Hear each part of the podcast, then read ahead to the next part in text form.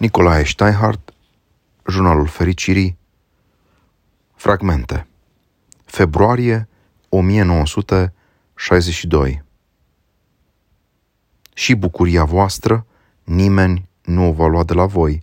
Ioan 16 cu 22 Așa și eu să mă țin drept, să nu-mi pierd sufletul.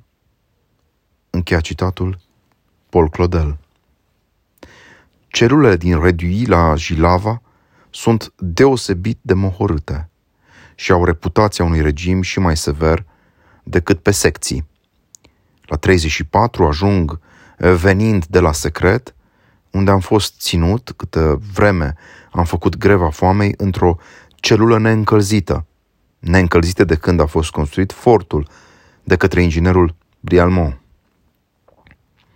Frigul, mai teribil ca foamea și setea, dar cel mai rău e nesomnul, m-a pătruns adânc. Trebuie că arăt tare prăpădit, pentru că faimosul plutonier ungureanu, care mă ia în primire la poarta reduitului, mai că îmi zâmbește, cum s-ar îmbuna spre pildă, amatorul de bucate alese în fața unui hartan de vânat neîndoios, bine frăgezit. Și mă încredințează șefului de cameră, recomandându-i să-mi dea un pat singur și să aibă grijă de mine. Sunt plasat în patul cel mai de lângă ușă, ca un suspect. Și privit cu luarea minte de șeful camerei, un basarabean cu nume rusesc, o mata hală, posomorât cu priviri aspre. Aflu curând că e periculos, se zice că e un răspopit. Celula 34 e un fel de tunel. Un tunel întunecat și lung, cu numeroase și puternice elemente de coșmar. E o hrubă, e un canal, e un maț subpământean, rece și profund ostil. E o mină stearpă, e un crater de vulcan stins, e o destul de izbutită imagine de iad decolorat. În locul acesta aproape ireal de sinistru, aveam să cunosc cele mai fericite zile din toată viața mea. Cât de absolut de fericit am putut fi în camera 34. Nici la Brașov cu mama în copilărie, nici pe străzile nesfârșite ale misterioasei Londre, nici pe mândrele dealuri ale muscerului, nici în decorul de ilustrat albastră al lucernei. Nu, nicăieri. Sunt în cameră și foarte mulți tineri, supuși unui tratament special de gardieni și îndeosebi de șeful camerei. Ura bătrânilor împotriva noii generații, care merge până la alianța cu cei mai înverșunați dintre caralii pentru făurirea frontului comun împotriva desmățaților și necuvincioșilor, un chip de solidaritate de generație și vârstă foarte asemănătoare cu solidaritatea de clasă datorită căreia unii dintre țărani, muncitori și mici amploiați ajung să urască pe codeținuții titrați, boieri sau burghezi, mult mai aprig decât pe reprezentanții administrației. Din prima zi constat în toată celula o sete grozavă de poezie. Învățarea pe din afară a poeziilor este cea mai plăcută și mai neostoită distracție a vieții de închisoare. Fericiți cei ce știu poezii. Cine știe pe din afară multe poezii e un om făcut în detenție. Ale lui sunt orele care trec pe nesimțite și indemnitate. Al său e hotelul Waldorf Astoria, cafeneaua Flore, ale lui sunt înghețata și limonadele servite pe măsuțele braseriei Florian din piața San Marco, știa el abatele Faria, ce face, pregătindu-se pentru insula Monte Cristo, prin învățarea pe de rost a tuturor cărților. Și nici nu bănuia Nicolai Semionovici Lescov ce bine a grăit povățuind. Citez, citește și încearcă să te alegi cu un folos – o să ai parte de o bună distracție în mormânt. Încheia citatul. Închisoarea fiind și ea un mormânt, sfatul se adeverește excelent. Cui îi place să învețe poezii, nu se va plictisi niciodată în pușcărie și nu va fi singur. Din acest punct de vedere, stau bine.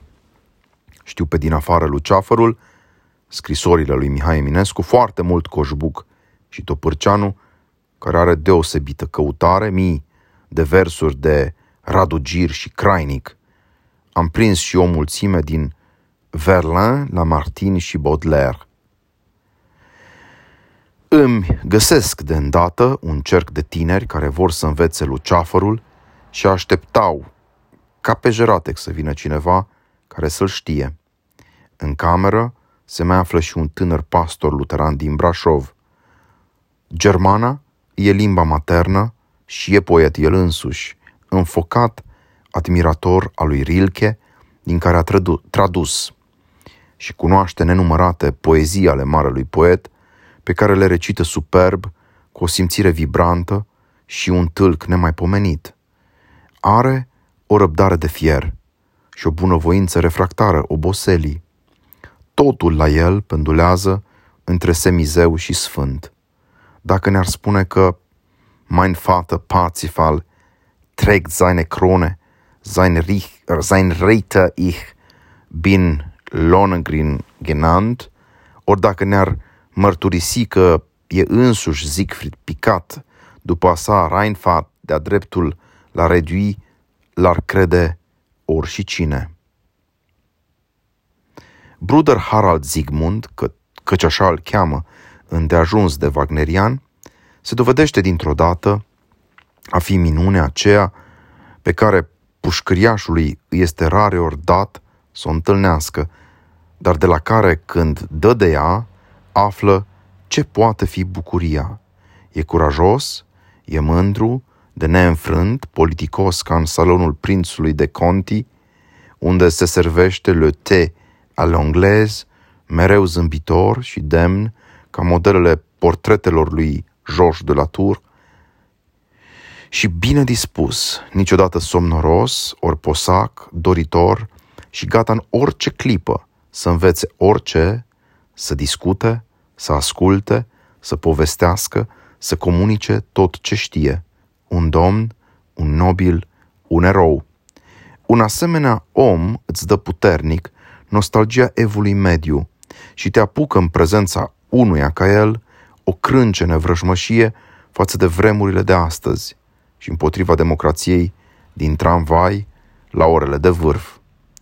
Uite că e un leu printre noi, uite că există și lei, uite că nu sunt numai năpârci și târătoare, uite că poate însemna viața și altceva decât supremul ideal al menținerii rândului la coadă, ori al scoaterii vecinului din camera de alături spre a te extinde în locul lui.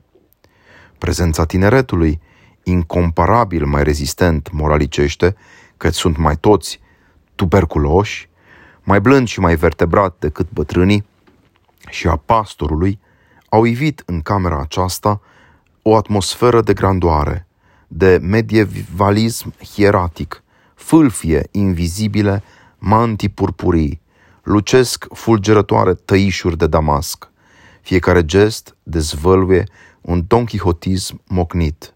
Nu știu cum, dar sosirea mea, respingător de slab și impresionant, de palid, duhnind, ager, dârdâind până și în priviri, însoțit de o aureolă de grevist al foamei, contribuie și ea la accentuarea atmosferei de nobilă sfidare a realității.